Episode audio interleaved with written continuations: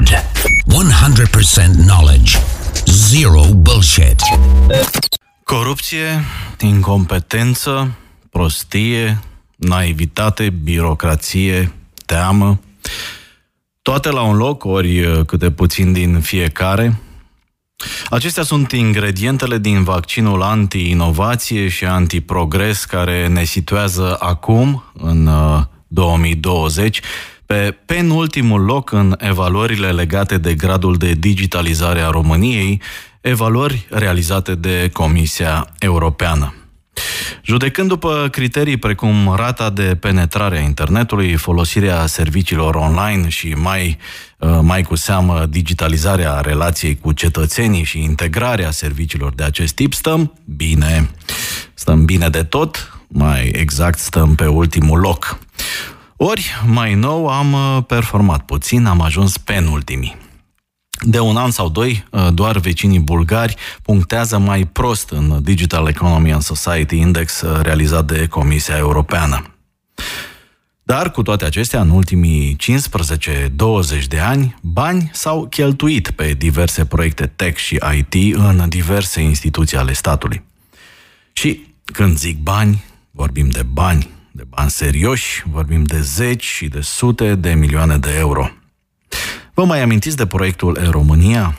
Estimarea inițială a fost de doar 500 de milioane de euro, s-a finalizat în sensul că a fost abandonat cu o cheltuială de peste 10 și cu un ministru ajuns la pușcărie pentru o mită de 2,2 milioane de euro. Nu am greșit, 2 milioane de euro. Șpagă. Să mai zicem ceva de dosarul Microsoft? 9 miniștri din trei cabinete divers colorate politic și suspiciuni de mită de peste 50 de milioane de euro? 5, 0. 50 de milioane de euro. Cardul de sănătate vă place? Merge bine? Spațiul virtual unic de la ANAF funcționează perfect? Mai bine mă opresc aici. Încerc să privesc totuși cu optimism în viitor pentru că avem de câteva zile, practic, o nouă structură Autoritatea pentru Digitalizarea uh, României. Avem un nou președinte al acestei structuri care, uh, lucru rar în ultimii ani, vine chiar din industria de IT. Deci se pare că avem șansa unui nou și bun început. Digitalizăm România sau digitalizăm birocrația? Intrăm într-o nouă eră digitală din relația stat-cetățean, așa cum ne visăm, sau ne pregătim pentru încă o dezamăgire. Încercăm să aflăm astăzi, poate de data asta dăm click pe uh, ce trebuie și ne teleportăm, cum ar veni, în uh, Europa anului 2020. Upgrade 100. Sunt Dragoș Stanca. Upgrade 100. Live. Install the best version of you.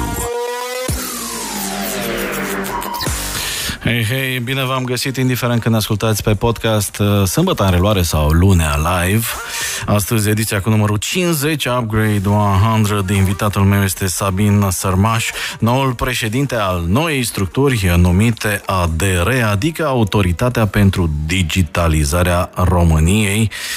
Bună și bine ai venit. Bună, Dragoș, mulțumesc mult pentru invitație. Uh, am convenit să ne tutuim așa, fiind uh, amândoi uh, cu background clujan și uh, având în vedere că uh, suntem apropiați ca vârstă, mă rog, asta ca să mă simt eu flatat. Uh, evident că Sabin este mai tânăr și mai pus pe treabă.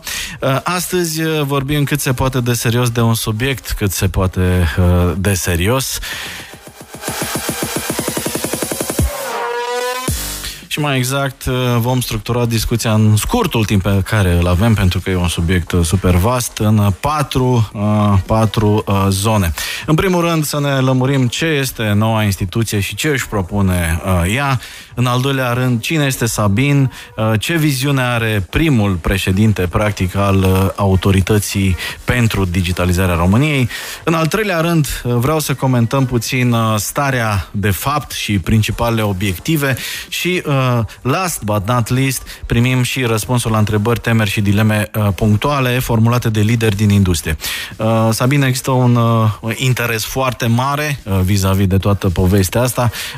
Foști invitați, colegi din industria de IT și de tehnologie au, au venit către noi și ne-au spus, băi, uite, întreabă și asta, întreabă și asta, întreabă și asta. Și atunci m-am decis ca pe unii dintre ei, îmi cer scuze pentru ceilalți că n-am mai apucat, să-i invităm efectiv și să ascultăm opiniile lor de-a lungul discuției noastre. Vom avea Geeks for Democracy, Coaliția pentru Dezvoltarea României, ANIS, UiPath, Asociația pentru Plăți Electronice, Code for Romania.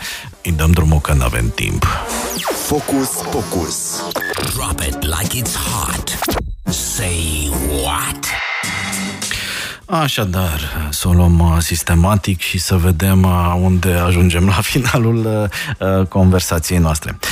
În primul rând, este pentru noi, chiar și pentru cei care suntem în industrie și care ne simțim preocupați de subiectul ăsta, o, o chestiune foarte, foarte complicată și foarte birocratic, așa privind din exterior. Adică ne uităm și vedem uh, că de-a lungul timpului am avut uh, ceea ce se numea Agenția pentru Agenda Digitală, care avea un uh, site absolut genant, adică intrai pe el și îți dădeai seama că n-au nicio treabă oamenii cu ce înseamnă agenda digitală a României. Îmi pare rău, asta e opinia mea, mi-o asum. Uh, am avut diverse structuri în Ministerul Comunicațiilor, în Ministerul uh, Infrastructurii, avem diverse prescurtări, OISI, o, o, organismul intermediar pentru promovarea societății informaționale, avem POAD, proiectul operațional de asistență tehnică, avem WIP, unități de implementare de proiecte, avem tot felul de Uh, prescurtări și împărțirea atribuțiilor între uh, ba secretariatul general al guvernului, ba un minister și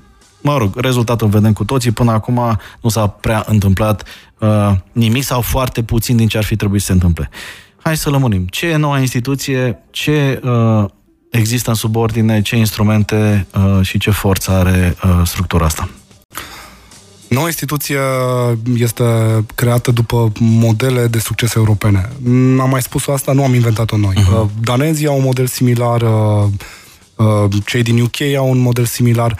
Se dorește o instituție mai suplă, care să reușească cu adevărat să facă digitalizare. Ministerul okay. Comunicațiilor, fostul MCSI, Ministerul Comunicațiilor și Societății Informaționale, uh, a suferit diferite transformări. Acum mm. cu toții știm istoricul ITNC-ului, totul a migrat de la electronică, comunicații și în fiecare zi se diversifică aceste arii. Mm-hmm. Cred că era necesar, adică nu cred că era necesar, cu siguranță era necesară o rupere de aceasta, așa cum există splituiri în tehnologie, nu știu, apar domenii noi, cum e AI-ul, Big Data și așa mai departe. Mm-hmm. Dacă tot vrem să încercăm să digitalizăm țara asta, trebuia să facem o instituție mai agilă, uh, asumată printr-un program de guvernare care se ocupe cu adevărat de ceea ce înseamnă e-guvernare și mai mult viziunea pe care am început să o am, încercăm să o impunem și o impunem, de fapt, prin această hotărâre de guvern care să dăm mâine pentru reglementarea funcționării instituției, este de transformare digitală a României. Intro a fost foarte bun și ați spus, ai spus, uh, Uh, că încercăm, ce facem? Digitalizăm uh, birocrația, digitalizăm procesele proaste,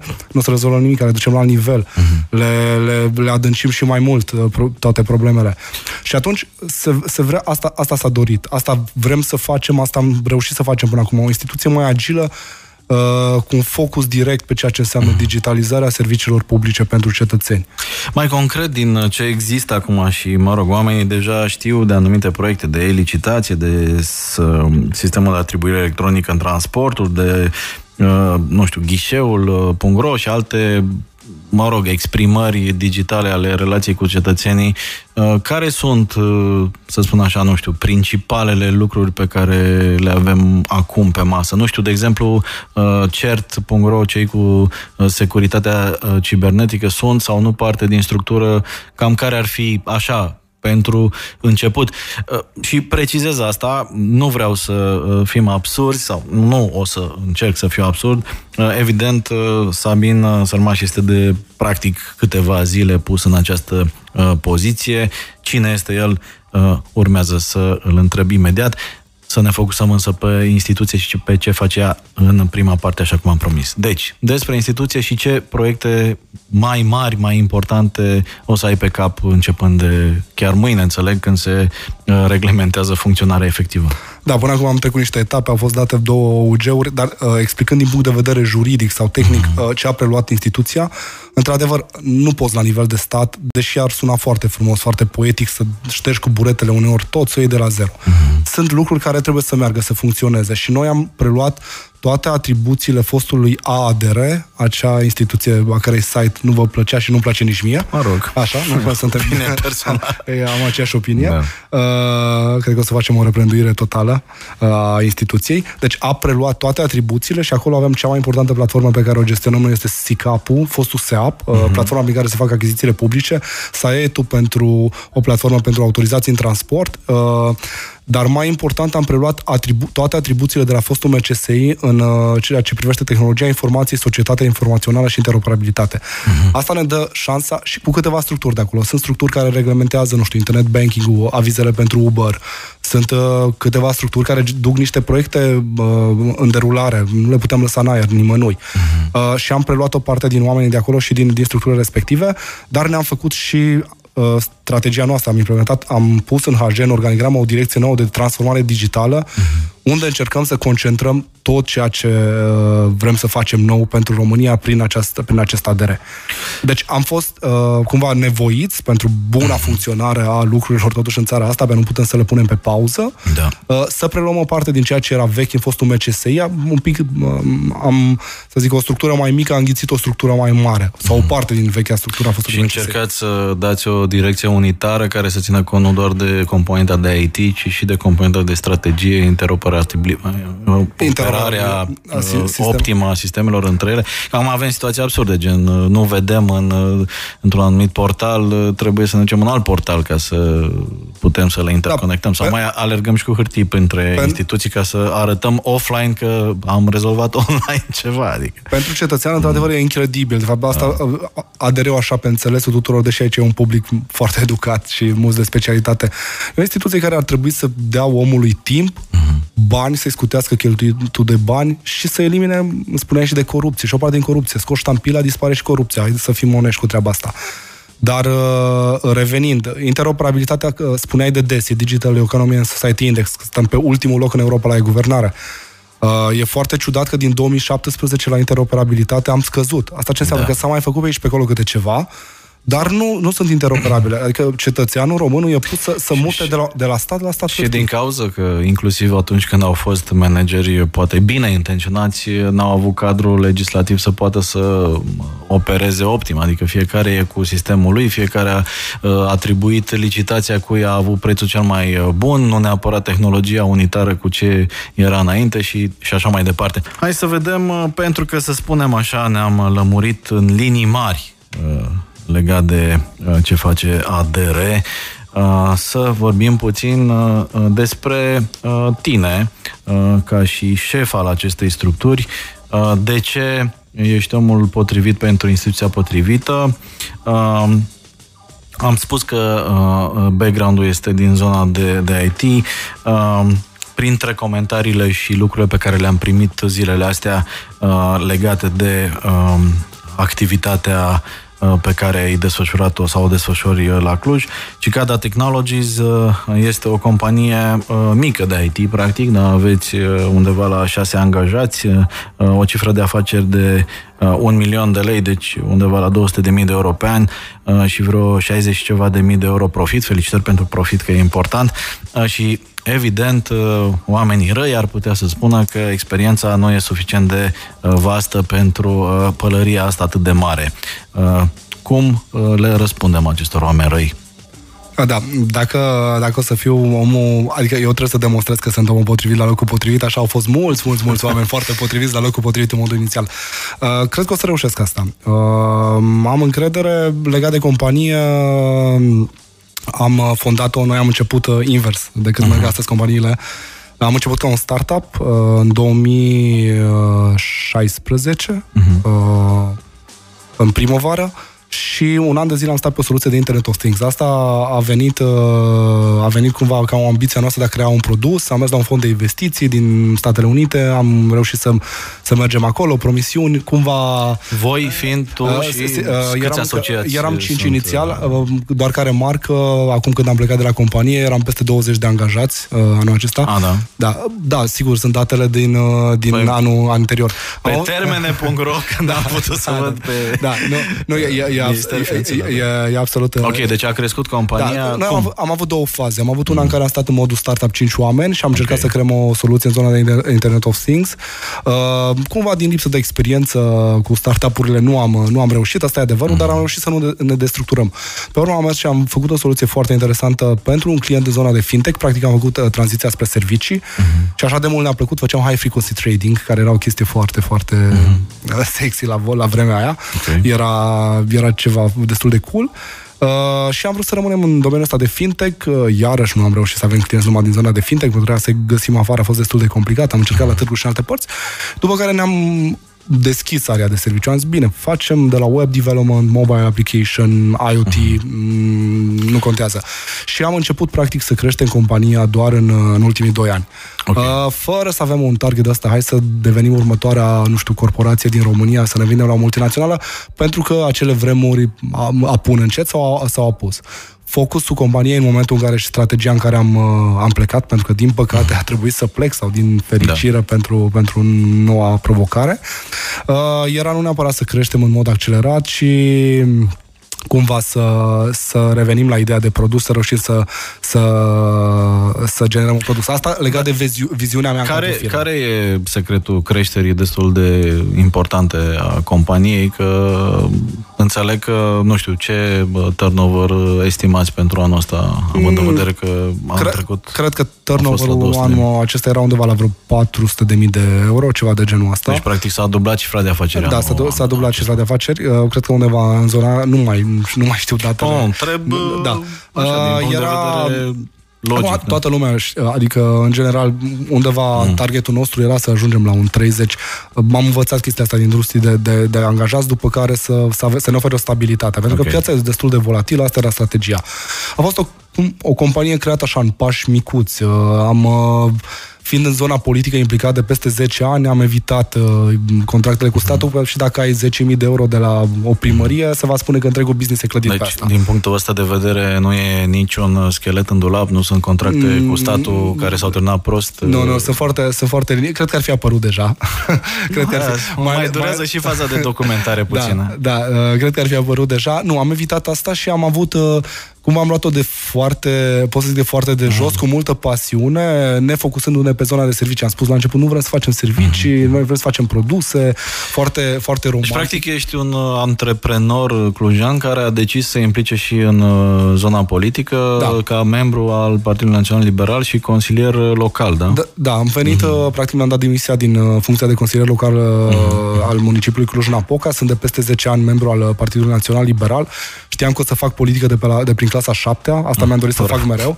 Uh, adică era un aspect, n-am pus-o pe primul loc pentru că, sau uneori pot să zic că am, am renunțat la alte chestii în favoarea De cât timp uh, consilier local? Consilier local de 4 ani. Am prins din vechiul mandat uh, vreo jumătate de an din, uh-huh. din mandatul anterior și pe urmă n-am reușit să duc la capăt acest mandat, mai aveam vreo câteva luni ca să duc la capăt. Deci, overall, vreo 4, 4 ani de zile am fost consilier local la, la Cluj-Napoca și a fost o experiență care m-a ajutat să văd cu adevărat și latura publică, pentru că ce e important la astfel de instituții, cum este ADR-ul, uh-huh. poți să vii cu toate procesele din mediul privat, pe care le înveți. În patru ani de zile stat, de management într-o companie le înveți. Le înveți mergând în comunitate, le înveți mergând la evenimente, le înveți de la alții de afară, le experimentezi, okay. că nu e suficient să le auzi dar te lovești de zidul care e administrația publică și de oameni din administrația publică da. care nu sunt... Sistemul imunitar care da. atacă orice și, schimbare. Și îți, îți, îți distruge... Uh, rezistența la schimbare există și în, uh, și în privat, nu numai la stat, să ne înțelegem. Te da, lovești da, de da. în corporație, în firmă mai mică, în startup oriunde. Și acum cine se ocupă de afacerile uh, companie, companie Cicada. Eram, uh, inițial am început pe, pe drumul ăsta cu Cicada 3 asociații, am rămas doi după un an și ceva uh-huh. și asociatul meu care este, ne-am întâlnit la Universitatea Tehnică, Uh, Bogdan Rus a rămas să conducă compania în locul meu. Deci background-ul, studiile sunt, Ia, politehnice. Da, am terminat facultatea de electronică și telecomunicații din Cluj-Napoca, unde am și rămas după licență, Mhm. am rămas la, la studii de doctorat. Ok. N-am, uh, nu mi-am susținut teza, m, am rămas doar cu studiile, doar cu trei ani petrecuți acolo și de acolo m-am despărțit cumva cu greu, pentru că îmi plăcea mediul, dar uh, firea mea mai dinamică, mai aplicată spre executiv, m-a făcut să-mi dau seama că nu e neapărat ceea ce, ceva ce mi-aș dori să fac uh-huh. uh, și am, am renunțat la idee. Am renunțat la ideea de, de a rămâne în zona universitară. Uh-huh. Deși, pe de o parte, mi-ar fi, mi-ar fi plăcut. Încă mi-e dor, am ținut câteva cursuri, mi-a, mi-a plăcut mult. Uh, e, Poate după ce vei avea un, Laboratoare, uh, de fapt. un story de succes cu transformarea digitală a României, uh, o să poți să predai uh, o treaba să, asta. să împărtășesc. Oricum, uh, uh, ești încă foarte... Uh, câți ani, uh, câți ani ai? Uh, 34 de ani, imediat o să fac, uh, Ah, imediat ok. fac 35. Uh, Ies din zona celor foarte tineri. Adică, Ești din targetul comercial. Da, da, da, da, da, ies din targetul comercial. Așa, bun. Uh, Deci, uh, iată, el este Sabin Sărmaș, spune că nu are uh, scheleți în uh, dulap. Dacă sunt uh, oameni care au informații să ne trimită 0758948848 să-l uh, antrenăm puțin pe noul șef al ADR cu uh, informațiile mai puțin uh, plăcute, că o să fie în uh, vizorul public uh, uh, inevitabil și probabil că o să apară anumite lucruri pe care să trească să le, să le negi, să le gestionezi, că asta e. Da, Când dacă, se dacă, combină dacă, dacă mi-ai ridicat lucrurile. mingea, dacă mi-ai ridicat Ia, mingea, ceva, trebuie să, ceva, nu, ceva, trebuie să, trebuie să zi- punctez zi ceva, ceva, trebuie să de- zic ceva. și- dezamorsează, trebuie să- dezamorsează ceva. Trebuie să, trebuie, trebuie Ia. să de, de, dezamorsează uh, tema asta. Uh, fiind în politică de 10 ani de zile și e prima dată când mi se oferă ocazia asta, de fapt, sau po- poate prima dată când o valorific, uh, evident că ești într-un mediu, nu știi ce face cel din stânga, cel din dreapta și poți să ajungi în situații mai neplăcute. Și la un moment dat, dacă o să sape ceva pe presă, că e publică informația, da. figuram undeva într-un tabel de donații ilegale al partidului. Uh, De fapt, ce se întâmplase acolo, uh, la un moment dat am avut un caz de, din păcate, de corupție la Cluj, la Consiliul Județean, și era acolo un tabel fictiv cu niște donații și va, uh, figuram eu alături de încă câțiva colegi de pe la tineret, eram foarte tineri atunci, ca nici într-un caz nu și-ar fi permis o donație. Și pentru că nimeni n-a mers cu informația până la capăt, a rămas așa în, uh, în uh, eterul internetului, cum că aș fi fost unul dintre cei Ah. care a contribuit uh, Ia, uite, în mod zice ilicit. cineva din Cluj că, că ești nepotul lui Vasile Dâncu și că așa ai ajuns tu uh, șef la ADR. Uh, Păi, Dar Dâncu nu e în PSD, nu? Dar e în ce, în ce, a- ar fi trebuit să... partid mai- E, e, el, practic, așa, a fost tot timpul în zona PSD-ului, nu știu dacă a fost vreodată cu adevărat Dar membru de sunteți partid. uh, rude în vreun Da, fel, suntem sau? rude. Suntem rude, e adevărat o relație de rudenie mai îndepărtată. Practic, el e vărul bunicului meu. Ah, bun, bun, da. bun, bun. Deci Am înțeles. e, e vărul, dar avem o relație foarte bună. E, Mă rog, oricum eu nu sunt uh, adeptul judecății prin uh, rude, chiar dacă e uh, soție sau foarte apropiată, fiecare trebuie eu- judecat eu- după faptele proprii, da. Întotdeauna am, uh, am, zis, am zis că asta e o oportunitate pentru mine să mă validez ca, liber, ca liberal autentic. Adică n-am ales, n-am ales calea ușoară ducându-mă în PSD, Ah, am ales da, calea da. care...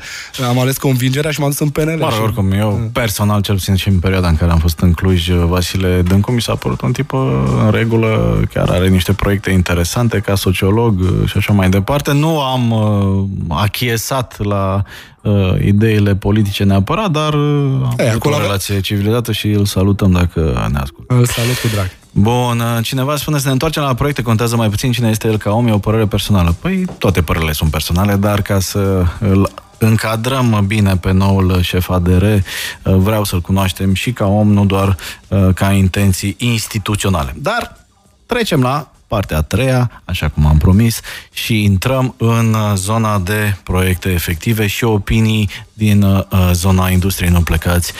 Upgrade 100. Focus.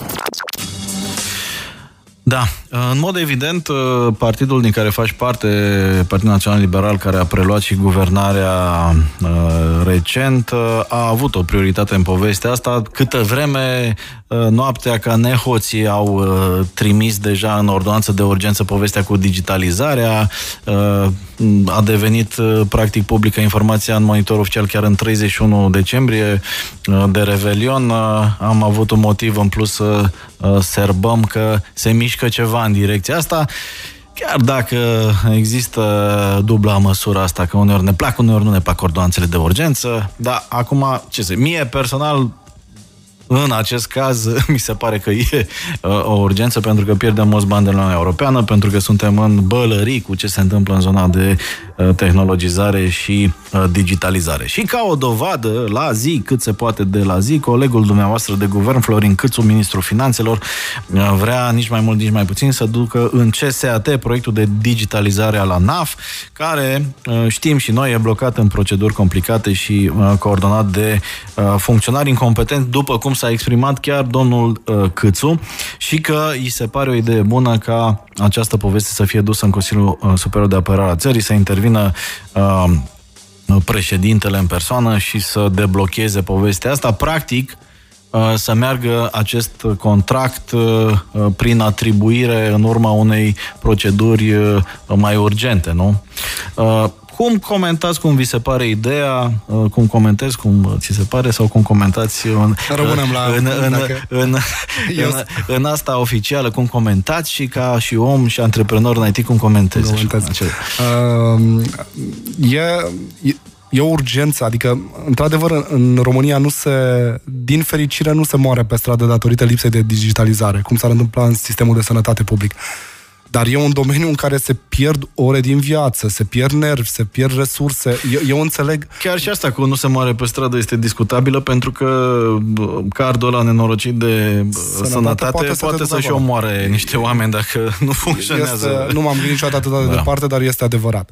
Uh, e o maximă urgență. România este în vreo trei proceduri de infringement pentru că nu-și uh, îndeplinește pe această direcție uh, directivele europene impuse. Uh-huh. Înțeleg și uh, aproape măsura asta disperată a domnului Câțu de a face ceva ca să miște lucrurile înainte, pentru că, uh, din păcate, ANAF-ul este o zonă în care se demonstrează că modelul vechi, și aici s-a greșit uh-huh. mult, de implementare in-house uh, sau este unul dintre modele, că de fapt au fost unele cu firme, de multe ori aceleași și altul de încercare, hai să facem noi in-house. Mm-hmm. Și mulți vin acum și îmi spun, pe la ADR ar trebui să ai 500 de developer. Nu, nu e adevărat. Soluțiile trebuie să se facă în mediul privat. Nu o să poată, vine industria IT, nu o să poată niciodată în următorii 20 de ani Uh, statul să concureze în a-și lua cei mai buni specialiști de pe piață cu mediul privat. Dar din punct de vedere, mă rog, repet, uh, evident că sunt doar câteva zile și uh, urmează să, să intri în pâine, să vezi exact ce se întâmplă acolo, dar totuși, din punct de vedere logic,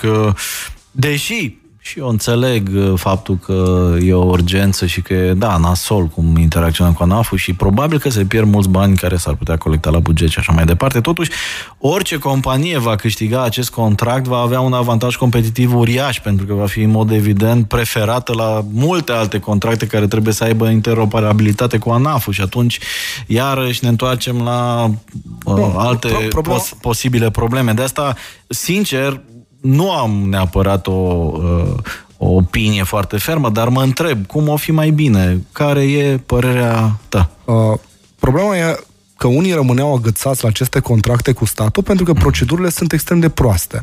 Dacă vă vine să credeți, adică aceeași firmă rămânea să facă mentenanța, ținea ani de zile platforma și așa mai departe.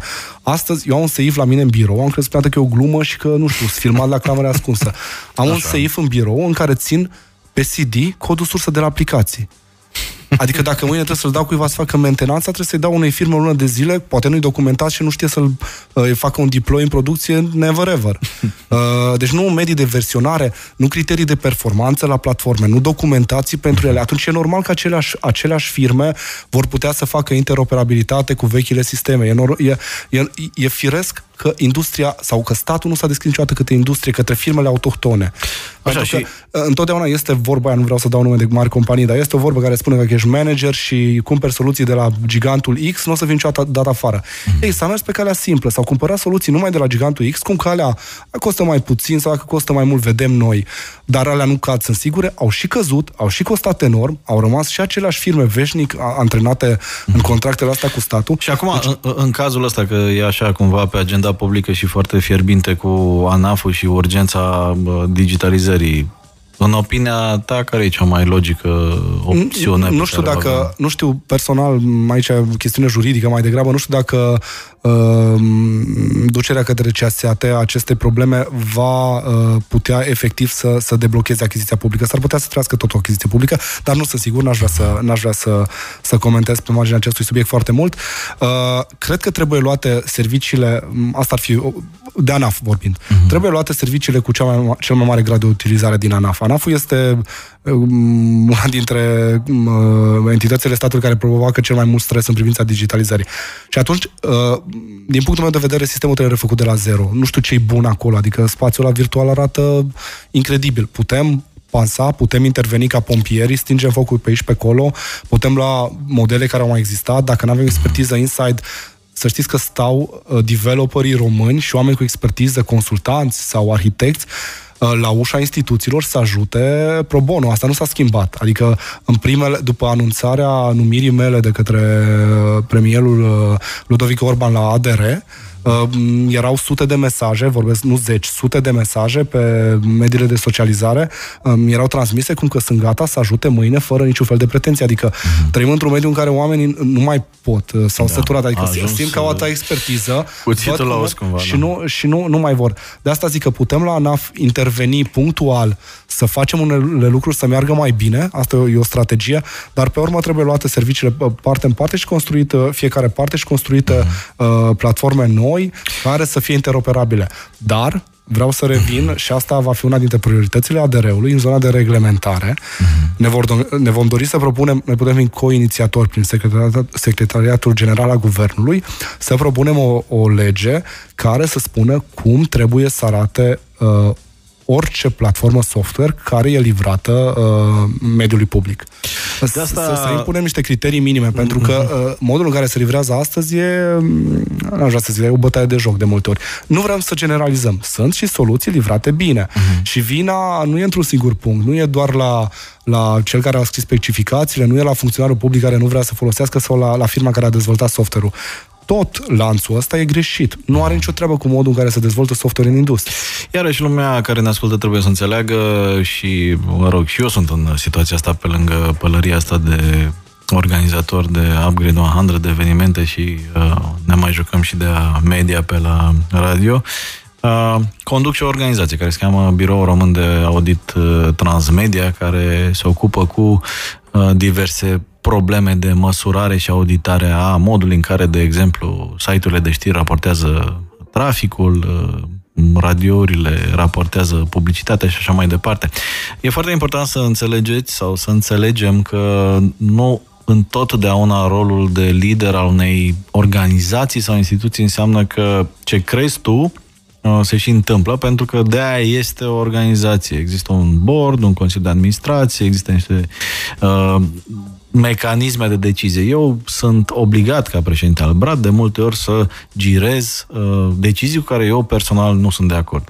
Și ca să uh, uh, trasăm uh, limitele astea, să înțeleagă oamenii că sunt uh, unele opinii care pot fi ale lui Sabin uh, ca individ și alte lucruri care se vor întâmpla, dar care uh, probabil nu sunt în control, pentru că țin și de uh, chestiuni legislative și așa mai departe. Dar, în acest context, uh, Uh, există școli de gândire sau temeri uh, justificate legate de faptul că problema uh, statului în general este mai profundă decât faptul că avem niște site-uri de, mă scuzați, rahat de multe ori în relația cu cetățeanul. Discutam cu oameni din industrie care au fost și implicați unii dintre ei în proiecte care îmi spuneau s-au cheltuit zeci, sute de milioane Uh, sau milioane sau sute de mii în platforme care astăzi au zeci, sute de utilizatori, e o rușine, e o hoție, e o bătaie de joc și așa mai departe. Totuși, cum vezi această problemă a faptului că există pericolul digitalizării unor proceduri proaste și a unei birocrații care ne duce la exasperare și practic vom avea doar versiunea digitală a unui stat paralizat în loc să avem un stat care funcționează smooth, pentru că transformare digitală nu înseamnă doar hai să ducem în online ce se întâmplă acum în offline. Înseamnă un audit mult mai profund a ce nu e ok, ce se poate simplifica, less is more, hai să mai simplificăm, hai să mai uh, Uh, tăiem din proceduri și apoi translatarea în zona de digital. Dar toată lumea e foarte nerăbdătoare, toată lumea o să bată cu uh, piciorul în podea și o să spună ce a făcut omul ăsta, n-a făcut nimic uh, și așa mai departe. Și o să te rog să te gândești cum vezi tu, tu, Sabin Sărmaș, dincolo de uh, poziția ta oficială, vedem dacă o să reușești să-ți impui sau nu această opinie, care ar trebui să fie abordarea corectă pentru a avea un output uh, constructiv și uh, bun pentru toți uh, cetățenii țărișoare. Upgrade 100. Newsfeed. It's a fast forward, baby. Așa, profit să vă reamintesc că Upgrade 100 Festival se apropie, avem confirmări importante pe lângă reprezentanți ai marilor companii din tech, Google, Facebook, Microsoft, mai nou TikTok și mulți alții. Avem uh, din ce în ce mai mulți speaker vedete, printre care Thomas Barta, cunoscut expert global în marketing, Mark Adams, uh, Vice President of Innovation la Vice Group, Oli Gardner, unul dintre top experții uh, globali în e-commerce, Ravi Kuberg, antrenorul directorilor de creație care câștigă la Cannes, Veronica Da Adidas, Bloom Water Capital despre transformările aduse în fintech uh, și mulți, mulți alții. Vă invit să intrați pe upgrade100.com, upgrade100.com și să vedeți uh, cam ce am început uh, să anunțăm. Uh, ca de obicei vom avea peste 100 de speaker lejer și două zile intense în iunie. Deci, ascultați singura emisiune din lume care are și un festival, nu uitați asta, da. Upgrade 100. Focus. Așa, deci ne întoarcem uh, la uh, ce discutam înainte. Ce alegem între a digitaliza ce avem cât mai repede sau a uh, râni totul așa din temelii și de a gândi întâi proceduri și lucruri și apoi aduce în spațiu digital? Care e viziunea ta? Este unul dintre cele mai mari riscuri pe care le-am identificat și eu. Acesta de a face lucruri pripit sub presiunea timpului și de a livra ceva imediat. O să livrăm lucruri și imediate. Vă pot da aici doar două, două exemple. Așa. Uh, cum ar fi eliminăm cazierul fiscal și cazierul judiciar. E anormal să iei hârtia de la stat, să te duci să-ți pierzi două ore din viața ta, să o duci în altă parte, tot la stat. Ok. Uh, astea sunt chestiuni punctuale pe care le putem face rapid.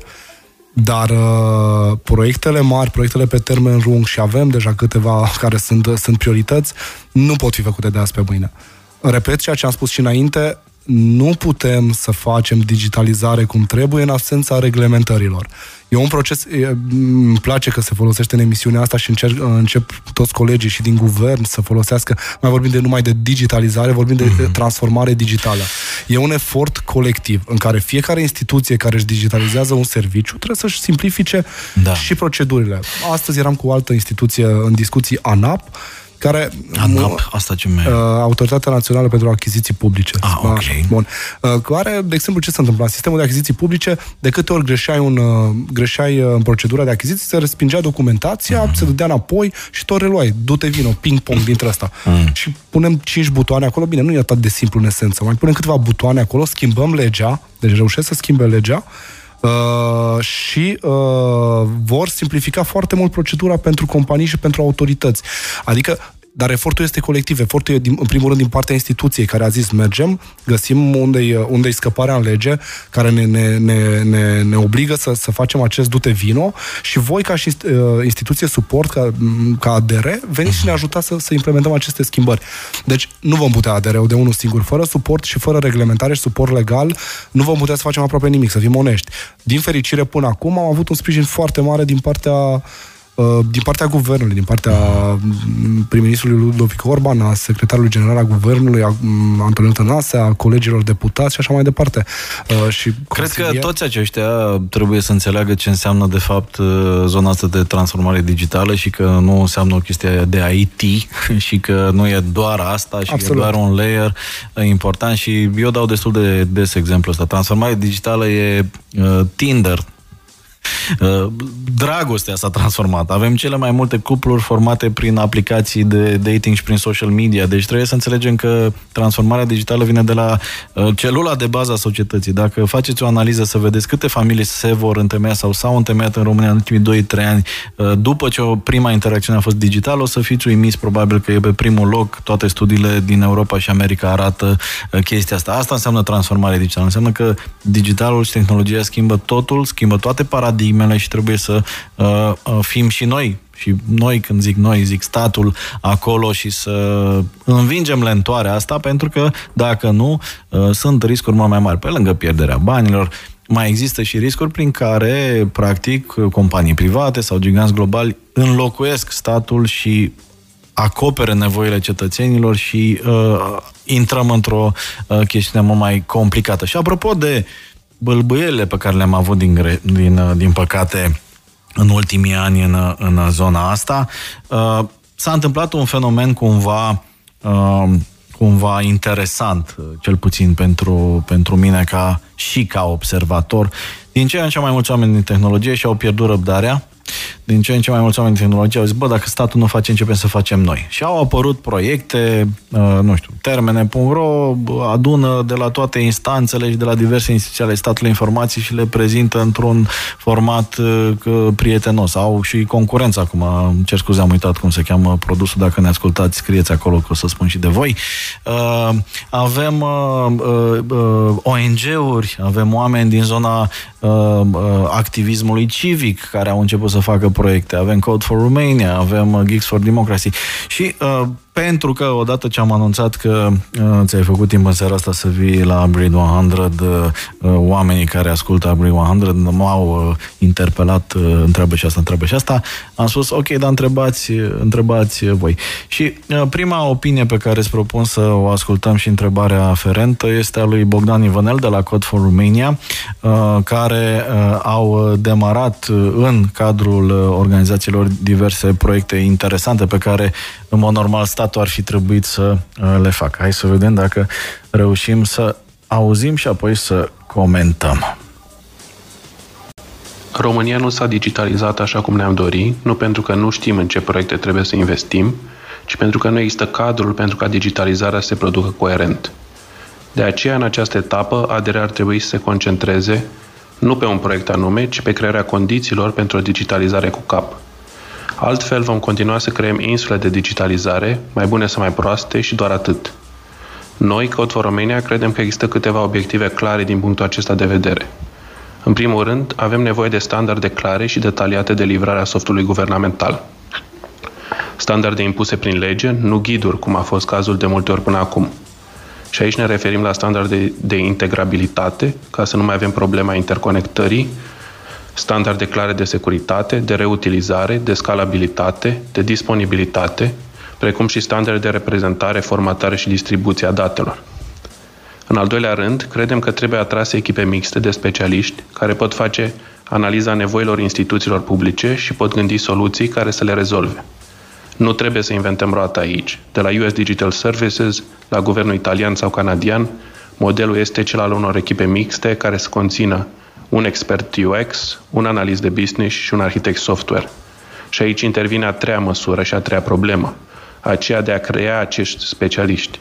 Sistemul de învățământ din România, din păcate, nu produce în acest moment UX designer, un job fără de care digitalizarea nu, poate fa- nu se poate face în condițiile secolului 21. În al patrulea rând, este nevoie urgentă de crearea condițiilor pentru reutilizarea soluțiilor IT între instituțiile publice din România. România are cel mai mic grad de reutilizare din UE a softurilor guvernamentale, ceea ce înseamnă în fapt că plătim de 7 ori, de 10 ori, o soluție identică sau niște module identice. Noi suntem promotorii dezvoltării de software în regim open source în administrația publică, după modelul răspândit în SUA și UE. Toate aceste obiective sunt parte din cele șapte politici publice propuse de către Code for Romania Guvernului, propuneri care pot fi consultate pe blogul nostru pe code4.ro. Warning! The upgrade of your 100% potential is in progress. Do not disconnect. I repeat, do not disconnect. Upgrade 100. Focus. Așadar, l-am ascultat pe Bogdan Ivanel de la Code for Romania, organizația admirabilă care a făcut multe lucruri bune, după părerea mea. Puteți asculta și podcastul uh, pe upgrade100.live uh, cu Bogdan Ivanel și cu colegii de la Geeks for Democracy și vor avea o opinie imediat. Uh, cum comentăm ce spune Bogdan? Da, e admirabil ce fac cei de la Code for Romania. De altfel ne vom întâlni miercuri aceasta la guvern de la uh-huh. ora 12. Sper să nu uite de întâlnire cu, sigur, cu siguranță nu se uită. Uh, și au avut o discu- discuție deja prealabilă cu premierul României și vom încerca să operaționalizăm niște lucruri. Acum, s-au spus vreo 5-6 idei în intervenția de mai devreme. Uh, în mare parte sunt de acord cu, cu ele. Aș sublinia una de importanță a fost la final. Cred că asta nu o să fie tare mult pe placul industriei, dar uh, în, uh, sau mă rog, a unei părți, cei care vor să avanseze, să se specializeze, să devină inovativ, nu o să aibă probleme cu asta. De exemplu, hotărârea de guvern care va fi adoptată mâine, am spus că ADR-ul va putea fi proprietarul codului sursă pentru unele soluții deținute de uh, instituții publice. Adică, dacă o primărie din orașul X are, spre exemplu, un uh, software de gestiune a taxelor și impozitelor locale, făcut și are IP-ul lui, îl dă nouă și noi putem să-l punem, să facem open source, să-l îmbunătățim, să-l dăm și altor primării vă dați seama că în acest, în acest mod nu numai costul, dar viteza de implementare sau viteza de, de, de, de multiplicare a platformelor de succes în România crește enorm. Dar e numai una dintre strategiile pe care le avem. Sunt de acord și am spus asta anterior că e nevoie de reglementări, noi trebuie să facem multe reglementări. Nu cred totuși că ADR-ul, dacă noi, sunt câteva proiecte majore, vorbim de cloud guvernamental, de uh, single sign-on și așa mai departe, sunt niște proiecte pe care dacă noi nu le vom gestiona, nu știu cine va face, adică nu, nu se pune problema să nu le gestionăm. Focusul nostru trebuie să fie din păcate sau din fericire pe mai multe direcții, dar în mare le știu și strategia. Le-am citit strategia înainte să ajung în funcția asta. Uh, sunt de acord cu, ce, cu ceea ce spun ei, cu câteva nuanțe. Dar, întrebare, Uh, are libertatea ADR uh, să lucreze cu astfel de organizații sau din punct de vedere legal nu e posibil? Pentru că, na, sunt și informații care poate sunt mai sensibile, țin de siguranța națională, bla, bla, bla. Sigur, uh, acum am avut odată o discuție pe tema asta și era un, un partid la, la guvernare mm-hmm. și spuneam că nu pot să facă nimic. Și am spus, bă, la guvernare, schimbați legea dacă nu puteți să faceți din punct de vedere legal, dacă e în interesul cetățeanului. Suntem mm-hmm. astăzi la putere, putem să schimbăm legea. Bine, asta ia timp. Sigur că sunt zone sensibile, vorbeați de CERT, uh, vorbeam de CERT anterior. CERT a rămas ca entitate separată care se ocupă de securitate cibernetică, nu ne băgăm acolo, nu treaba noastră digitalizarea. Uh-huh. Interacționăm, lucrăm cu ei, altă discuție ei pot să lucreze pe foarte multe domenii cu noi sau cu alte instituții publice. Și eu îmi doresc foarte mult, și o spun, o repet, am și o dezbatere publică care a spus asta, nu numai cu uh, Code for Romania, cu toate ONG-urile, cu mediul privat, am, în, același, în aceeași hotărâre de guvern, am constituit uh, Consiliul Național pentru Digitalizarea României, care va fi o stru- am constituit, da, va fi o structură fără personalitate juridică, care va fi de fapt un spațiu pentru tot mediul privat uh, de, de suport, de consultare cu ADR-ul. Mm-hmm. Voi dori să fiu permanentă, voi suplini, dacă îmi permiteți, această lipsă de, câteodată de expertiză în instituții cu expertiza din mediul, din mediul privat, din mediul privat sau de la, de la ONG? Cred că există o dorință foarte mare, mai ales în uh, lumea în care mă învârt eu în tehnologie digital și așa mai departe, de a avea input în diverse proiecte, nu păreri aiurea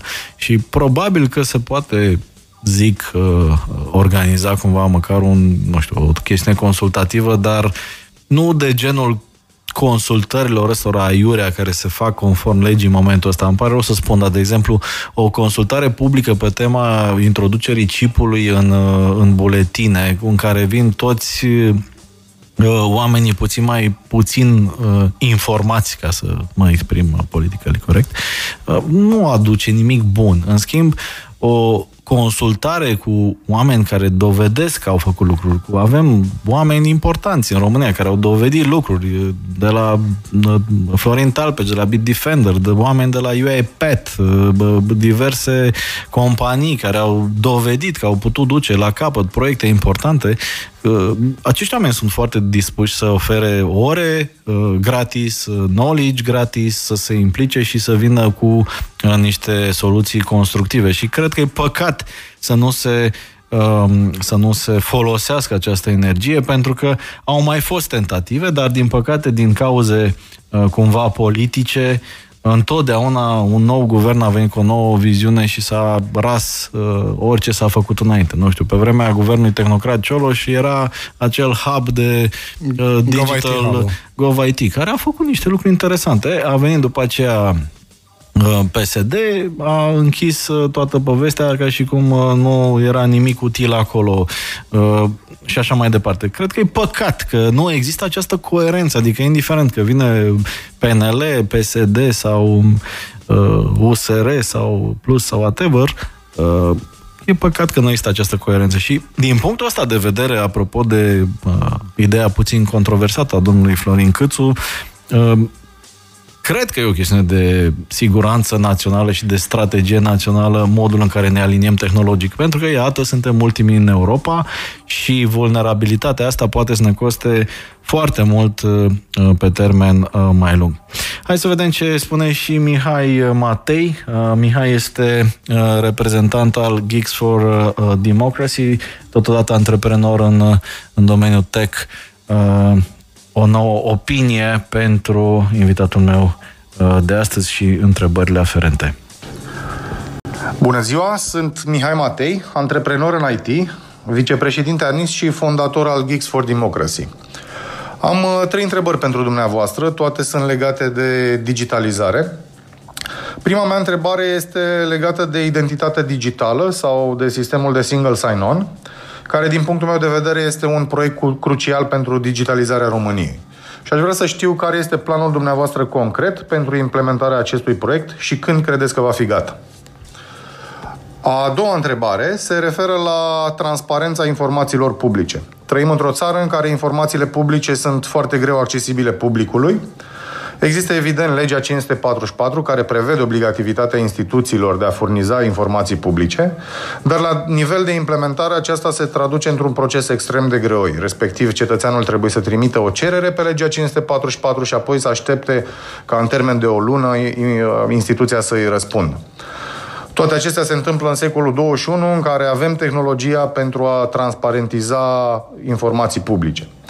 Și aș vrea să vă întreb care este planul dumneavoastră în privința transparentizării și, mai concret, ce informații publice vor fi disponibile online, în mod automat, după un an de mandat. Ultima mea întrebare este legată de dezbaterea actuală privind semnăturile electronice și efectele juridice ale acestora. Mă refer mai exact la efectele juridice ale semnăturii avansate. Pentru ascultători ar trebui explicat ce înseamnă o semnătură avansată și cel mai simplu este să dăm un exemplu. Uh, spre exemplu, Digipasul pe care îl folosim în relația cu băncile este un exemplu de semnătură avansată. Astfel, recunoașterea efectelor juridice ale semnăturilor avansate ar accesibiliza și simplifica interacțiunea dintre cetățeani și instituții. În această privință există două curente de opinie primul care dorește reducerea efectelor juridice ale semnăturii avansate și celălalt care dorește efecte juridice extinse pentru semnătura avansată. Întrebarea mea este care este poziția dumneavoastră în această privință. Vă mulțumesc! Upgrade 100. 100% knowledge. Zero bullshit. Upgrade 100. Focus. Așadar, o nouă opinie avizată pe tema de astăzi, digitalizarea României. Uh, am uitat să precizez că Mihai este și unul dintre vicepreședinții organizației care se cheamă ANIS, care reprezintă, uh, practic, industria de IT din, uh, din România.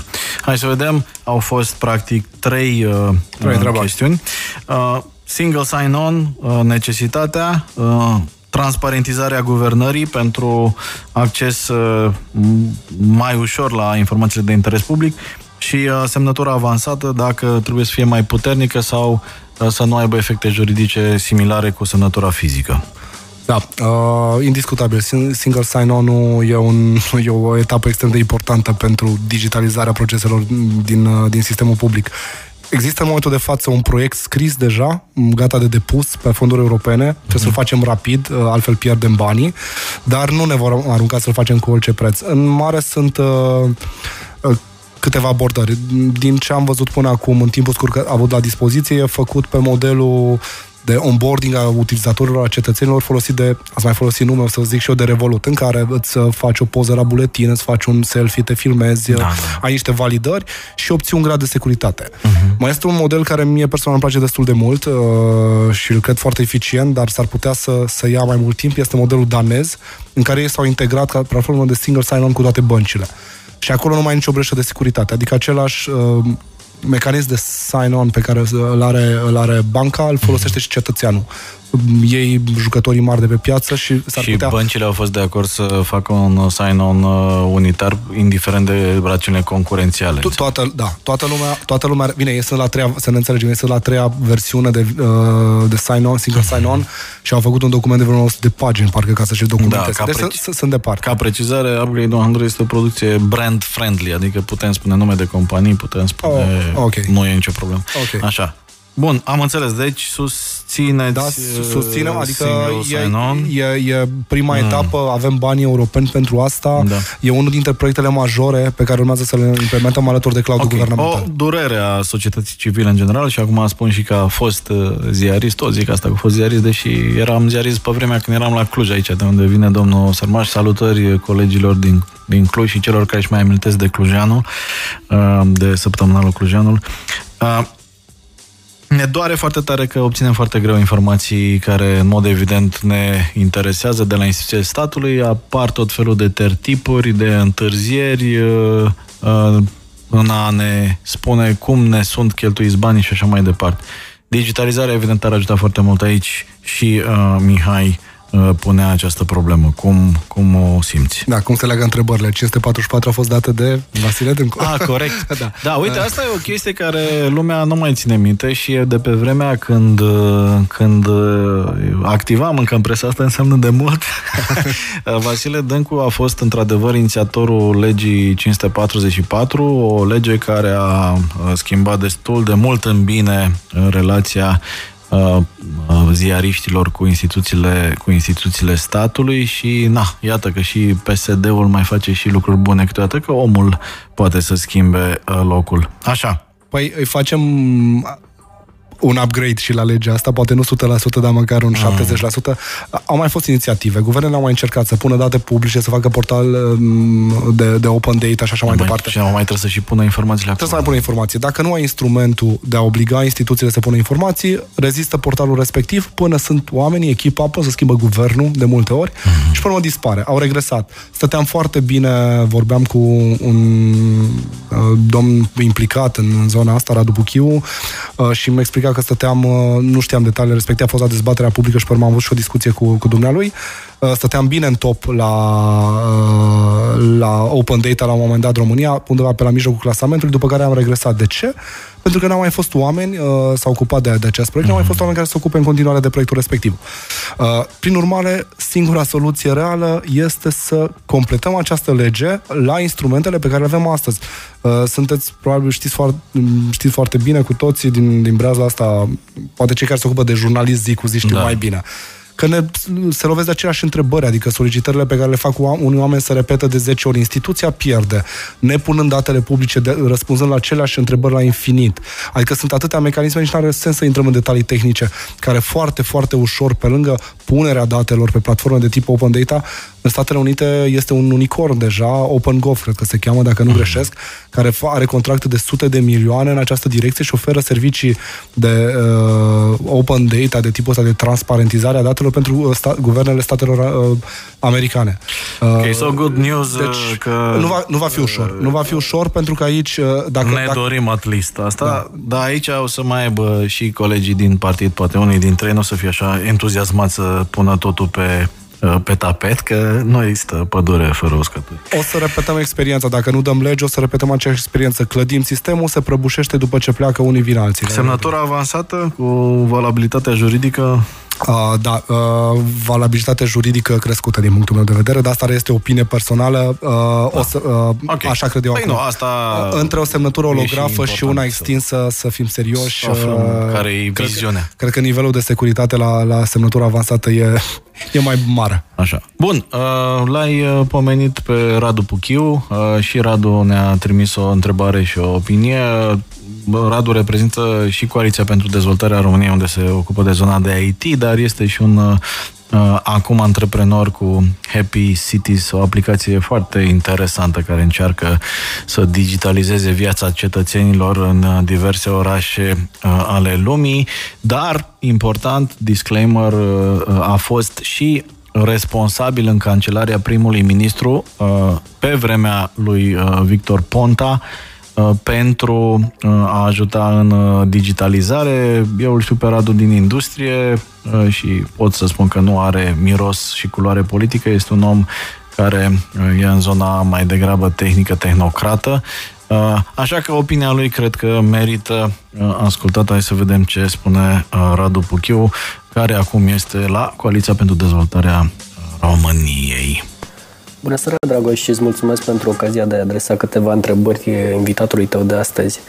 Aș începe cu una legată de modul în care se așează noua instituție, Autoritatea pentru Digitalizarea României.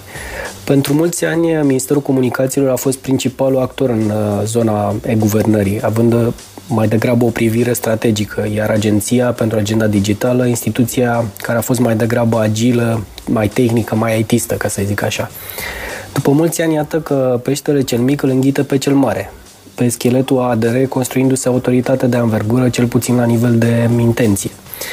Întrebarea mea pentru Sabin e pe ce va pune accent noua autoritate? Va fi un strateg? Va pune accent pe reglementare și politici? Sau se va orienta către rezultate rapide și concrete? Va fi un, un nou pește mare sau mai mulți pești mai mici? A doua întrebare vine cumva în continuare. Mai nou, datorită progresului tehnologic, lumea nu mai vorbește doar de guvernare, ci de transformare digitală. L-aș întreba pe Sabin așadar dacă va merge pe această idee de regândire a proceselor administrației sau doar o poleire a lor cu sisteme ce vor muta în digital aceleași procese birocratice. Ultima întrebare ține de legătura cu industria IT. Vorbim uh, foarte des de performanța ei, soluțiile pe care le realizează, din păcate, pentru multe alte țări, nu pentru noi. L-aș întreba pe Sabin cum vede implicarea industriei în uh, digitalizarea României. Mergem pe aceeași idei de achiziții sau are în vedere mecanisme mai degrabă colaborative de lucru cu comunitățile IT, design și așa mai departe? Are în vedere o platformă de dialog permanent în sensul ăsta?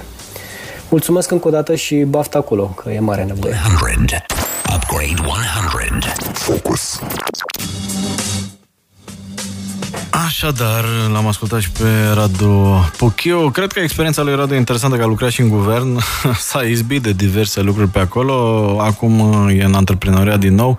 Uh, hai să vedem pe scurt cum, uh, cum comentăm uh, ce întreabă Radu pe reglementare sau cadru general de execuție, ideea de regândire a sistemelor de transformare sau digitalizarea problemelor și uh, implicarea industriei în general în uh, treaba de zi cu zi a statului la Dubuchiu este plastic, cum a fost și la dezbaterea publică, au fost prezenți acolo coaliția pentru... ne-au pus o etichetă, dar de care am scăpat între timp că ne-am mișcat bine. Uh, da, parțial am atins prima, prima întrebare. Uh, vom avea mai multe roluri. Nu vom, vom, vom păstra, așa cum am spus, pe cel de reglementare. Uh-huh. Cred că vom fi, ca să, ca să rămân și eu în zona aia plastică, cred că vom fi mai mulți pești, uh, pești mici. Uh, dar ne vom, uh, vom încerca să fim agili. Nu cred într-o instituție, asta am și încercat, așa am încercat să creăm ADR-ul, ca o instituție care poate să se miște pe niște servicii sau departamente sau direcții, cum se cheamă ele la stat, uh-huh. mult mai agil și independent. Dacă avem direcția de transformare digitală, să, să poată să ocupe de aia. Dacă avem reglementări, să stea în altă zonă. Okay. Dacă avem suport pentru structurile existente, să, să, să-și vadă fiecare de treaba lui. Deci, da, mai mulți pești mai mici, care împreună cumva fac un pește mai mare, mm-hmm. pentru că am preluat foarte mult de la fostul MCSI, mm, era normal cineva să, să preia aceste, de, aceste sarcini. Uh, a doua întrebare era legată de... Regândirea da, sistemelor re, de transformare sau digitalizarea da, problemelor. Da, am înțeles, am aici înțeles. deja am, am acoperit și uh, implicarea industriei în general da. Înțeleg că Repet. nu e un cadru 100% acum, dacă se nu, poate crea. Uh, e, dacă mâine se adoptă HG-ul și n-ar fi niciun moment să nu se, acea hotărâre de mm. guvern să nu fie adoptată, vom avea, vom putea imediat uh, constitui acel Consiliu Național pentru transformarea digitală a României. Cadru în care, uh, bună observație, vom chema, ai spus-o, vom chema specialiștii.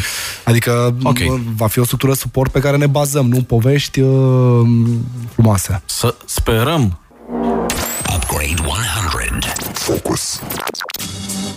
Așadar, despre planurile mărețe de digitalizare, să sperăm că de data asta dăm click unde trebuie și o să ne uh, și uh, iasă. Continuăm cu uh, opinia lui uh, Alexandru Lăpușan uh, și întrebările lui Alexandru Lăpușan. Alexandru este uh, fondatorul Zitec, o companie de IT uh, semnificativă de pe piață, dar uh, și vicepreședinte la ANIS, organizația uh, industriei Ministerului uh, de IT. Hai să vedem ce uh, temeri sau uh, dileme are Alexandru. Bună seara! Mulțumesc pentru oportunitatea de a participa la această discuție. În calitate de vicepreședinte al Asociației Patronale a Industriei de Software și Servicii, sunt foarte interesat de modul în care nou înființată autoritate vede implicarea mediului privat, a firmelor de IT, în efortul de digitalizare a României. Cum ne asigurăm că nu ajung toate contractele doar la două-trei firme ca în trecut? Cum ne asigurăm că licitațiile sunt organizate corect? Ia să vedem. O întrebare grea. Da, e o întrebare grea care poate să aibă un răspuns teoretic foarte simplu. Așa. Uh, Putem ca atunci când uh, mai scriem câte un caiet de sarcini, nu neapărat de sarcini, dar când descriem soluția tehnică, să o punem pe masă, să o vadă toată lumea uh-huh. și să spună, băi, e neutră din punct de vedere tehnic sau nu e neutră, adică e cu dedicație într-o direcție sau alta sau nu. Și pe urmă companiile să vină să bată pe asta. Adică mi se pare un demers absolut normal. Dacă mă întrebați pe mine, pentru a obține maximă calitate, dar e un demers care ne întârzie enorm de mult, aș aduce un model de bune practici de la Cluj, aș face concursul de soluții. Este o abordare care te ajută să obții soluții foarte bune, să nu mergi întotdeauna pe prețul cel mai mic, care te faultează în final. Care e diferența de Uh, abordare? Diferența de, de abordare e aceea că uh, faci un concurs de soluții în care dai o temă mare, nu știu, dai, de exemplu, acolo bine nu se făcea în zona de software, dar se făcea în zona de amenajare de parcuri și așa mai departe. Dai o temă pentru un parc uh, pe care o dădea nici măcar tu nu o dădeai, o dădea, nu știu, ordinul arhitecților, bar n-am ce instituție, uh, în funcție de caz, și pe urmă venea un concurs internațional de soluții și îți venea fiecare cu o soluție. Ai putea să faci, noi vrem, de exemplu, mâine să facem uh, single sign-on. Și nu vine Sabin Sărmaș cu părerea, hai cu băncile, hai cu modelul Revolut, hai cu nu știu cine. Facem un concurs internațional de soluții, m, le premiem pe primele trei și a, a, o luăm pe prima. Și atunci deja facem un salt, nu mai rămânem la uh, prețul cel mai mic, luăm o soluție calitativă. Ei, din păcate, practica ne-a dovedit că legea nu ne susține de mersul ăsta și că ajunge în loc să faci o chestie în 2 ani de zile, să faci în 6 ani și să nu mai fie valabil ce a fost la, la concursul Da, de soluții și aici așa e mai o departe. mare Dar, problemă. ca să răspund la întrebare, să nu fug pe lângă ea, uh, cred că o transparentizare în, în, uh, a, în a pune pe masă soluțiile uh, propuse și a te asigura că sunt neutre din punct de vedere tehnologic, e tot ceea ce putem face. De acolo încolo, nu știu cine ar putea să intervină sau, sincer, n-am experiență în a fenta achizițiile, deci Băi, e nu știu, bine. nu știu cum Ești- fac. Nu ești știu cum încă fac tânăr. alții. Nu știu cum fac alții de, de le iese. Adică, mai ales când e vorba de software, în afară de prețul cel mai mic, mă tot gândesc ce Dumnezeu poate să facă. Pun, nu știu, pun toată descrierea firmei, câți doctoranți are încă în Îți companie. dai seama că Mă există gândesc- soluții creative la Da, greu. da. Uh, Alexandru mai are o întrebare, 30 de secunde, hai să auzim și pe a doua. Alexandru Lăpășan, Zitec și Anis. Știm că și în situația în care o achiziție de software este făcută corect, lipsa de experiență a celor ce realizează caietul de sarcini duce la achiziții ineficiente sau chiar licitații contestate. De aceea ANI s-a publicat ghidul pentru achiziții software destinat instituțiilor publice, un material apreciat uh, oficial, dar nepus în practică de guvernele anterioare. Întrebarea mea este, în strategia de digitalizare, ia în calcul autoritatea activități de educare a celor ce fac aceste achiziții software? Ia să vedem. Din păcate, acest document nu l-am văzut. Uh, O să-l consult după emisiune. mă, mă interesează să, să văd viziunea. Uh, Cred că trebuie să facem niște pași aici. În momentul în care se spunea de uh, scrierea caietului de sarcini, sunt metodologii pe care le folosesc, nu le-am inventat noi, le faci, le-a inventat Google-ul. Există faze în designul unei aplicații, este acel design phase, în care faci niște mock-up-uri pe bani puțin, le duci la utilizator, le duci la omul de la chioșc, vezi experiența, îți îmbunătățești soluția din punct de vedere a UI UX-ului, că tot vorbeam de UI UX cu cei de la Code for Romania, după care te duci și ți iei în echipa care scrie specificații, nu te oprește nimeni să-ți aduci un uh, om din zona tehnică să spună dacă ce ai gândit tu acolo nu arată de, doar frumos și e imposibil de implementat. Și uite așa, prin niște etape dintre astea succesive, uh, poți să duci caietele astea de sarcini la, la, la, la un nivel la care ele pot fi implementate în soluții cu adevărat, uh, cu adevărat uh, utilizabile. Nu spun că nu este foarte bună și necesară educarea celor care fac caietele de sarcină, sarcini, dar nu știu dacă avem foarte mult timp. Adică, bun, îi educăm, dar trebuie să aducem ceea ce face industria. E super simplu. Ne uităm în industrie. Când vine o companie și îți cere uh, să-i faci un software la comandă, o, plat- o platformă software la comandă, care sunt pașii pe care îi faci? Păi facem un design phase. Păi de ce nu facem un design phase și pentru, pentru stat? Pe urmă vin, vin arhitecții și spun dacă soluția e în regulă. Pe urmă dezvoltăm soluția. Pe urmă facem un application management. Um, Se practică astăzi, este un concept nou. Păi de ce să nu facem application management și pentru site?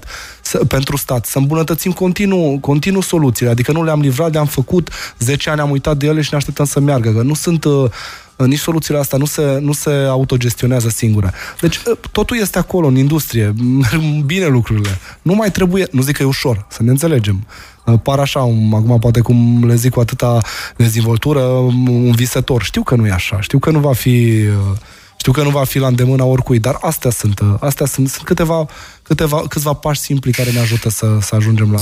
O întrebare pe care o avem și eu în minte. Pe ce resurse se bazează uh, invitatul dumneavoastră pentru a-și pune în uh, practică planurile, având în vedere că am citit în presă că sunt puțini angajați dedicați în acest moment în structura guvernamentală?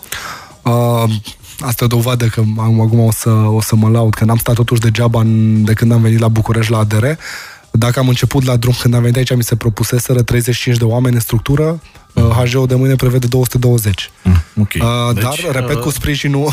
Să facă cu, angajări uh, la da, nu, bănuiesc, nu? Uh, nu chiar, Sau pentru nu? că am preluat... Se mută din alte uh, Se mută zone? foarte mulți de la MCSI, dar există și o direcție, mm. o direcție nouă.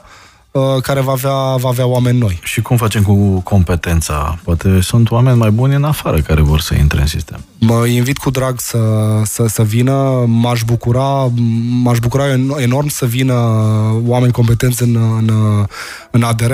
Tocmai din acest motiv am încercat să-mi iau backup-ul ca în situația în care va fi greu să vină, pentru că salariile nu sunt întotdeauna competitive. Ah. Să deschid poarta către societatea civilă și către, către industrie ca să, să, să, ne, să ne ofere ajutor. Aici, da, e o altă problemă de ipocrizie a clasei politice în general, când uh, nu împingem salarii competitive. Adică aici e o treabă care probabil în viitor ar trebui rezolvată, mai ales în zona tehnică. Uita, adică uitați... nu poți să aduci un om care poate ar putea să facă un startup de succes să lucreze la UiPath și să-l pui să lucreze 12 ore pe zi la nu știu aplicație de la ANAF. Absolut. Olandezii au găsit o soluție destul de mișto în sensul ăsta. Uh, au angajat, au angajat ei, invers. Mm. Au luat, sau putem să găsim și noi un mix dintre asta, în care ei plăteau oamenii de la stat, după ce începe un proiect, nu plătești înainte ca să-ți dea proiectul mm. pe tavă, că e super interpretabil.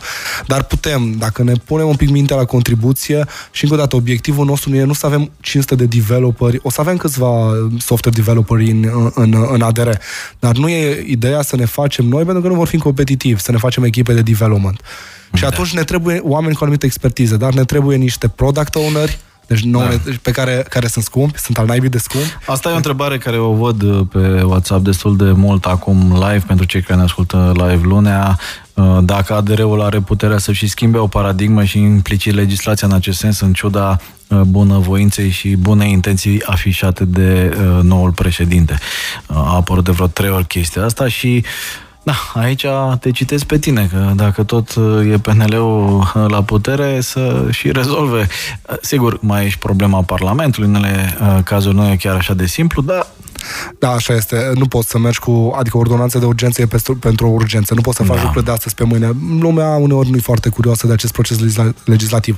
Însă, noi în HG și avem atribuții și prin OUG au fost date atribuții de reglementare în domeniu. Le putem face doar prin intermediul Secretariatului General al Guvernului. E adevărat dar vom propune, adică va fi una dintre direcțiile strategice. Avem puterea, avem puterea să inițiem procesul, pe urmă nu depinde numai de noi. Hai să vedem ce spune Răzvan, Răzvan Atim. Răzvan este unul dintre primii uh, oameni din UEPAT, Uh, și se ocupă de dezvoltarea companiei pe Europa de Est și a, uh, a dorit și el să adreseze o chestiune astăzi, să-l ascultăm pe uh, Răzvan. Salut, Dragoș! Răzvana Tim sunt de la UiPath. Ne bucură foarte mult această inițiativă de creare a unei instituții care se ocupe de digitalizarea României. Ne bucură foarte mult că a devenit o prioritate pentru noi. De altfel, UiPath a participat recent în dezbaterea publică cu câteva sugestii și recomandări, sperăm noi benefice. Aș avea două întrebări. Prima, care este strategia agenției, care ar fi pașii de implementare a acestei strategii și, doi, care ar fi orizontul de timp pentru implementarea acestor pași. Mulțumesc! Mulțumesc și eu, Răzvan. O să îmi permit să spun că probabil e greu să acoperim prima întrebare, că e o întrebare foarte vasc, vastă, dar poate așa o idee de timeline Uh... Uh, nu, e adevărat că e o întrebare, e o întrebare vastă. Acum, uh, pe ideea că nu ștergem totul de la zero, România are niște asumări are o, o agendă digitală care trebuia urmată, cu vreo 36 mm-hmm. de mhm. evenimente de viață care trebuiau digitalizate și așa mai departe. Uh, nu a venit ADR-ul și a uitat de ele. Uh, noi trebuie să urmăm strategia asumată de România în fața Comisiei Europene, chiar dacă ne apropiem de termenul limită de, de expirare a ei. Și practic. vorbim totuși de niște sume importante. Am văzut că e vorba de niște miliarde care ar trebui investite în Acum uh, sunt, zona asta. Da, sunt, uh, sunt vreo câteva miliarde de, de euro pentru următorul exercițiu financiar. O parte mm. dintre ele se vor duce către inovație, adică se vor duce în zona de cercetare, undeva la jumătate, cealaltă jumătate, încă sumele nu sunt bătute în cuie, cealaltă jumătate va veni către transformare digitală. Și, și această transformare digitală se împarte în două. Transformare digitală pentru sectorul public uh-huh. și transformare digitală pentru sectorul privat. Vor fi bani europeni și pentru sectorul public și pentru sectorul privat, pentru că nu putem evolua, evolua separat. Uh, dar asta e legat de bani. Revenind la întrebare, uh, sunt priorități uh, pe agenda și am, am mai repetat, încercăm, n-am apucat încă să vorbesc în emisiune, dar unul dintre proiectele prioritare este cloudul guvernamental, un proiect prin care încercăm să eliminăm altă poveste care nu se mai termină din uh, sectorul public și anume achiziția de servere și de hardware pentru fiecare proiect, fiecare își face un mini data center. Și trebuie pe urmă să-și permită un om pe care de fapt nu și-l permite să-l plătească ca să gestioneze acel data center. Așa că încercăm să facem un proiect de cloud guvernamental unde să aducem toate platformele, va fi un efort de migrare, de interoperabilitate și așa mai departe, dar unde încercăm să aducem și vechile platforme gata implementate și să le aducem și pe cele noi pe care le implementăm de acum. Nu e ușor, în condițiile în care sunt provocări mari și player global globali importanți care au dificultăți uneori în zona de cloud, dar uh, cel puțin ca intenție sună, uh, sună interesant. Uh, avem, sigur, cazuri extreme și situații ciudate în istoria asta noastră, în digitalizare și o să iau două întrebări și de la George Angel, care a coordonat ghișoul.ro. Una dintre mă rog, inițiativele care a fost uh, mai ok totuși, adică în lupta asta a, a interfețelor mai prietene, prietenoase cu cetățeanul. Ghișeul.ro este un exemplu uh, de relativ succes, aș spune, cu riscul să supăr pe uh, George, care a pus mult suflet în povestea asta și uh, am fost curios să aud uh, și uh, ce uh, opinie are el, mai ales că uh, George este director executiv al Asociației pentru Plăți Electronice, a lucrat înainte la uh, Visa și uh, Vodafone, deci e un om uh, cu o experiență interesantă.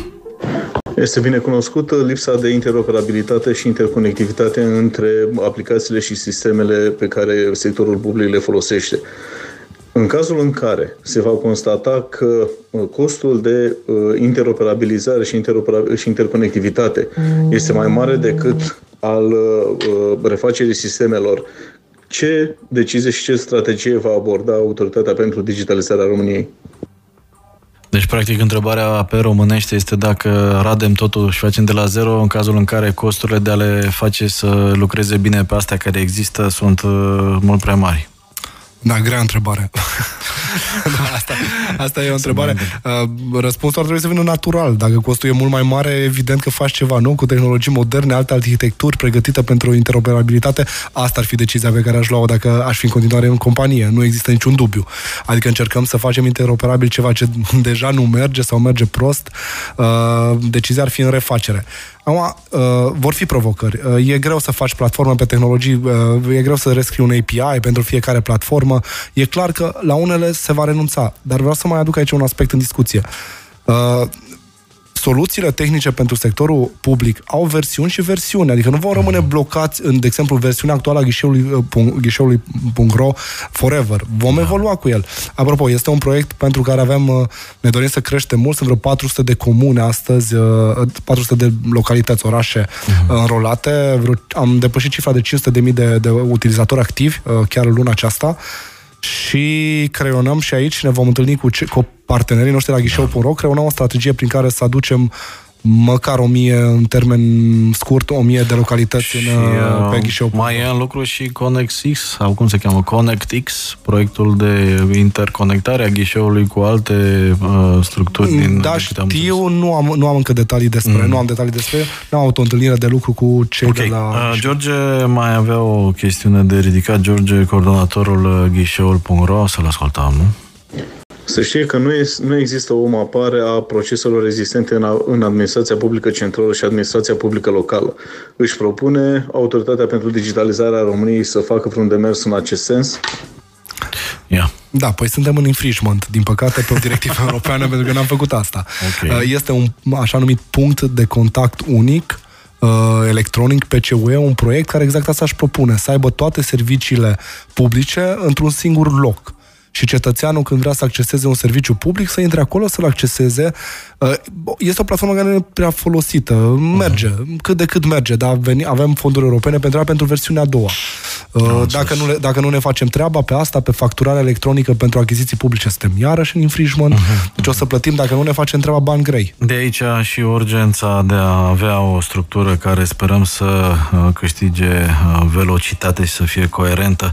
Uh, Avem în istoria recentă proiecte dezastroase, cum ar fi România, un proiect uh, emblematic lăsat cu dosare penale, cinci ministri ai comunicațiilor au trecut pe acolo, unul dintre ei arestat pentru o șpagă de 2,2 milioane de euro. Uh, au fost și de la gașca uh, pedelistă băsășceană și de apoi de la gașca pesedistă cu Ponta. Uh, da, Nica Răzvan Coțovelea, de exemplu, au fost pe vremea unuia. Răzvan Vreme, Mustăția, bă, bă, Gabriel Sandu și naibe mai știu, au fost pe vremea lui uh, Băsescu. Uh, 15 milioane s-au tocat, o companie privată a dat vina pe stat, Omnilogic, de aia n-a ieșit. Uh, Avem uh, și multe alte exemple de proiecte care au fost uh, date de gard, ca să zic așa, neclar dacă doar din cauza corupției, dacă a fost doar hoție sau pur și simplu incompetență sau poate statul n-a știut să gestioneze relația cu furnizorii sau, sau, sau, sau, sau. Privind așa, uh, din uh, perspectiva unui uh, antreprenor în IT, implicat și în politică, acum într-o poziție extrem, extrem de, de importantă, privind așa în urmă, e ceva totuși bun ce s-a făcut, pentru că senzația noastră a oamenilor din industrie și din zona privată, care nu avem neapărat piedicile astea pe care le are statul, nici neapărat de procedurizare și așa mai departe, ne mișcăm mai repede. E totuși ceva care ți se pare în regulă din arealul ăsta de digitalizare, ce s-a întâmplat până acum? Mi-e greu să, îmi pare rău să spun asta, mi-e greu să numesc un exemplu de mega succes. Ghișeu.ro e, e, e, e bine, binișor, că tot ziceam de el.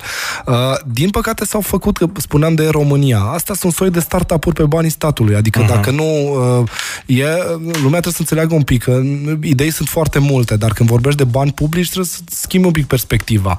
Adică, uh, poate n-a fost, na, bun, dacă au fost șpăgi, altă discuție, dacă au fost dovedite să fie sănătoși, să plătească Da, pentru eu, ele, eu la asum nu, nu, nu. ce vorbesc aici. Da, sunt da, vorba da, de, e da, vorba de dosare da, dacă închise. sunt cu, închise, e clar. Adică au fost arestări. Da, au fost probleme de altă natură. Deci le scoatem din... Asta mm. este, să plătească, n-au decât. Uh, dar uh, peste asta, cred că e și un grad de la de soi de incompetență. Adică ne imaginăm o soluție cred mm. că tot unul dintre cei care au pus întrebări astăzi spunea că în România sunt un soi de uh, probleme, de soluții în căutarea unui probleme. Păi nu merge așa treaba. De nu asta e abordarea. Și atunci ajungi în uh, situații de genul ăsta că în România astăzi este un proiect de, pe care s-au tocat 12 milioane de euro și e scos din priză. L-au scos efectiv la propriu din priză ca să nu mai consume curentul 10.000 de lei pe lună. Acum și-a asumat cineva în sfârșit din Ministerul Comunicațiilor și a, și a spus hai să scoatem din priză că dăm 10.000 de lei pe luna iurea. E un proiect care, pompieristic, bun, da. e o fundamentare când vine Comisia Europeană și spune trebuie să faci asta sau găsești o nevoie reală și altceva. N-a fost un proiect, din ce am citit eu, din, din analiza pe care am făcut-o neapărat rău intenționat, dar șansele de reușită e, în contextul acum, ăla ca să nu dăm totul pe stat, uh, cred că mai sunt și companii private care uh, bolșitează, ca să spun așa, și se duc și promit că pot să facă așa, așa, așa, și de fapt nu prea uh, uh, reușesc să facă asta. Cred că ce ar fi interesant de făcut și nu știu dacă există planuri în acest sens, este aparea lucrurilor care există încă. Eu cred că sunt foarte multe platforme, așa zis, funcționale pe care nu le mai folosește nimeni, de fapt, dintre cele care s-au uh, uh, făcut în ultimii ani. Nu știu dacă există vreo situație de tipul ăsta. Nu există, dar și chiar astăzi uh, discutam la ADR că am găsit o soluție inovativă în acest sens. Practic, normal ar fi pentru România să faci un audit la nivel mm. național, să vezi ce merge, ce nu merge și sau, ce poți folosi. Sau le scoți din priză să vezi dacă se plânge cineva. da, la asta nu m-am gândit, o să fie a doua temă de discuție mâine, Bă. dar noi am spus că avem SEAP-ul la îndemână și în mm-hmm. SEAP putem să vedem toate achizițiile publice care s-au făcut pentru sisteme informatice majore. Și atunci, practic, vom reuși cu instrumentele pe care le avem să avem un, un soi de mini-audit uh, da. și să vedem ce funcționează. Am, cu siguranță sunt. Uh, totuși, România funcționează. Este un stat care funcționează. Nu sunt proiecte, s-au făcut în fiecare ministere zeci de proiecte, adică numai la, numai la, la ANAF am înțeles că sunt vreo 50 de aplicații okay. care nu prea merg. Deci sunt 50 de aplicații. A mai făcut... venit un om, mai făcut o da. aplicație. Da. Mai avea da. și el un prieten deci... care avea o firmă de IT, mai trebuia să facă și ceva. Deci 50 de aplicații da. numai, numai la ANAF am aflat, am aflat și eu de curând. Asta înseamnă că între alea 50 măcar una o merge. Nu pot să spun că totul e praf ce s-a uh-huh. făcut. Ar fi, ar fi incorrect. Okay. Dar uh, lăsate așa interoperabile, îți dă senzația că nu s-a făcut nimic. În momentul ăsta, să spunem din nou că e destul de devreme, o să te șantajez emoțional și sentimental acum să-mi promis că o să te întorci la Upgrade 100 de peste 3 luni ca să uh, vedem uh, puțin uh, uh, cum se vede după ce reușești să pui uh, mâinile pe treabă acolo și trebuie să spui da acum că cred, cred că ai citit uh, cred că ai citit hotărârea de guvern acolo să merg la fiecare trei luni în fața guvernului să dau raportul. Așa, bun. Și după aia vin, vin la după... cetățeni. Uh, vin în fața ascultătorilor Radio eu, și Upgrade 100 să dau raportul. Eu te invit public odată la trei luni să ne vedem și să evaluăm cum merge treaba asta pentru că mi se pare extraordinar de important. Mulțumesc uh, pentru invitație, o accept. Florin Talpeș de la Bitdefender a sintetizat destul de corect într-un interviu pe care l-a dat celor de la curs de guvernare ce s-a întâmplat de fapt în ultimii ani. Florin Talpeș fiind și suficient de în vârstă și trecut prin, prin meserie și a văzut multe. Eu spun așa, primul motiv este că cei care au deținut puterea nu au vrut să interconecteze sistemele, să folosească unul dintre marile avantaje pe care le are digitalizarea și anume să vezi continuu cum stai ca să poți lua măsurile corecte. Asta pentru că au fost lucruri uh, de ascuns. Al doilea motiv care s-a întâmplat și uh, de ce se întâmplă uh, lentoarea asta este că a fost Uh, o deprofesionalizare în uh, ultimii 10 ani în ceea ce înseamnă meserii publice cu aspect uh, tehnic, dar nu numai prin jocul pilelor, al relațiilor, al cumetrilor, al intereselor din afara guvernării, pur și simplu s-a deprofesionalizat funcția publică. Și al treilea motiv este pentru că Uh, au fost prea multe jocuri de interese, inclusiv din zona serviciilor de informații. Uh, spune Florin Talpeș, știm că peste tot în lume serviciile au capacitatea și e legal lucrul ăsta de a obține venituri și din afara bugetului prin operațiuni comerciale. Aici cred că a uh, beneficiat enorm de faptul că serviciile au devenit întreprinzătoare în zona tehnologiei, dar o parte din timp a fost un efect benefic, după care a devenit contraproductiv.